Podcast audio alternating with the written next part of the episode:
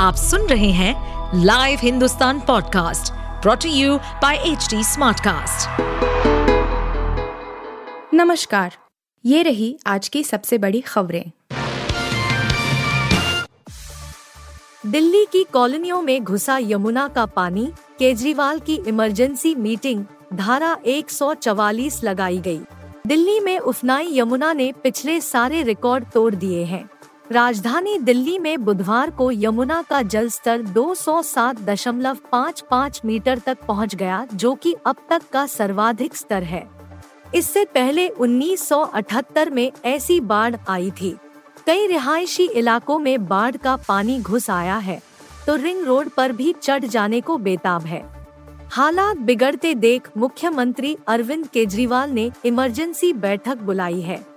वहीं दिल्ली पुलिस ने बाढ़ प्रभावित इलाकों से लोगों को दूर रखने के लिए धारा 144 लागू कर दी है।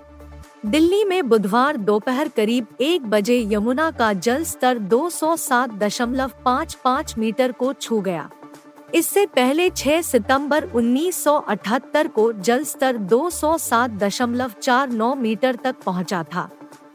हथिनी कुंड बैराज से और अधिक पानी छोड़े जाने की वजह से जल स्तर में इजाफा अभी जारी है।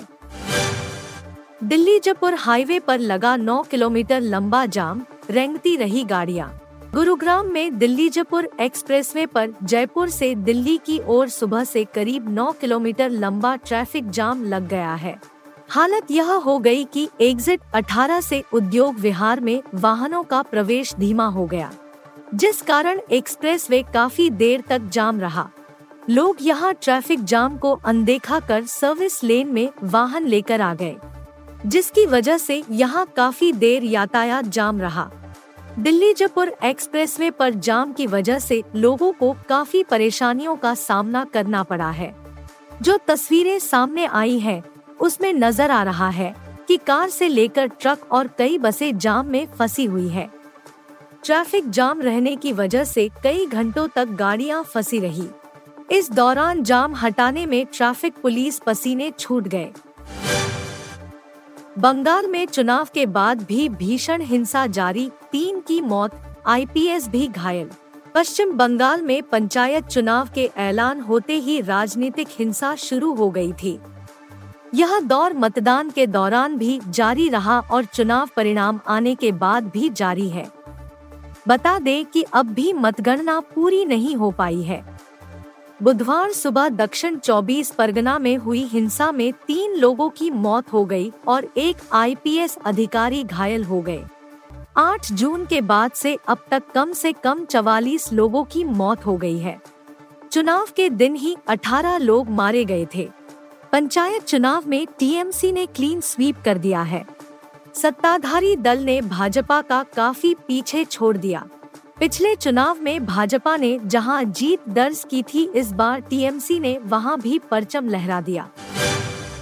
द्वारकाधीश मंदिर के दानदाता को भाजपा ने बनाया राज्यसभा चुनाव का उम्मीदवार। भारतीय जनता पार्टी ने गुजरात और पश्चिम बंगाल से राज्यसभा चुनाव के लिए उम्मीदवारों के नाम की घोषणा कर दी है। भाजपा ने गुजरात से बाबू भाई जयसंग भाई देसाई और केसरी देव सिंह जाला को उम्मीदवार बनाया है। वहीं अनंत महाराज को पश्चिम बंगाल से कैंडिडेट बनाया है। आपको बता दें कि विदेश मंत्री एस जयशंकर के नाम की घोषणा पहले ही की जा चुकी है। वह नामांकन भी दाखिल कर चुके हैं। भाजपा के तीनों उम्मीदवारों का निर्विरोध चुना जाना तय है। बाबू भाई पूर्व विधायक है। साथ ही द्वारकाधीश मंदिर के एक प्रमुख दानकर्ता भी हैं। केसरी देव सिंह सौराष्ट्र में वांकानेर के शाही परिवार से हैं। 40 साल बाद दोहराया जाएगा इतिहास, यशस्वी जायसवाल और रोहित शर्मा बनाएँगे रिकॉर्ड भारत और वेस्टइंडीज के बीच आज से दो मैचों की टेस्ट सीरीज़ हो रही है ये मुकाबला भारतीय समय के अनुसार शाम साढ़े सात बजे से शुरू होगा इस मैच में भारतीय टीम के नई ओपनिंग जोड़ी के साथ नज़र आएगी और यही ओपनिंग जोड़ी एक इतिहास दोहराने वाली है। 40 साल के बाद टेस्ट क्रिकेट में ऐसा होगा, जब मुंबई शहर के दो खिलाड़ी टेस्ट मैच ओपनिंग करेंगे।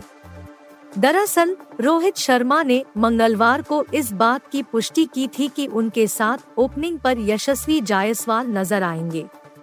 शुभमन गिल नंबर तीन पर खेलेंगे। आप सुन रहे थे हिंदुस्तान का डेली न्यूज़ रैप जो एच टी स्मार्ट कास्ट की एक बीटा संस्करण का हिस्सा है। आप हमें फेसबुक ट्विटर और इंस्टाग्राम पे एट एच टी या podcasts@hindustantimes.com पर ईमेल के द्वारा सुझाव दे सकते हैं।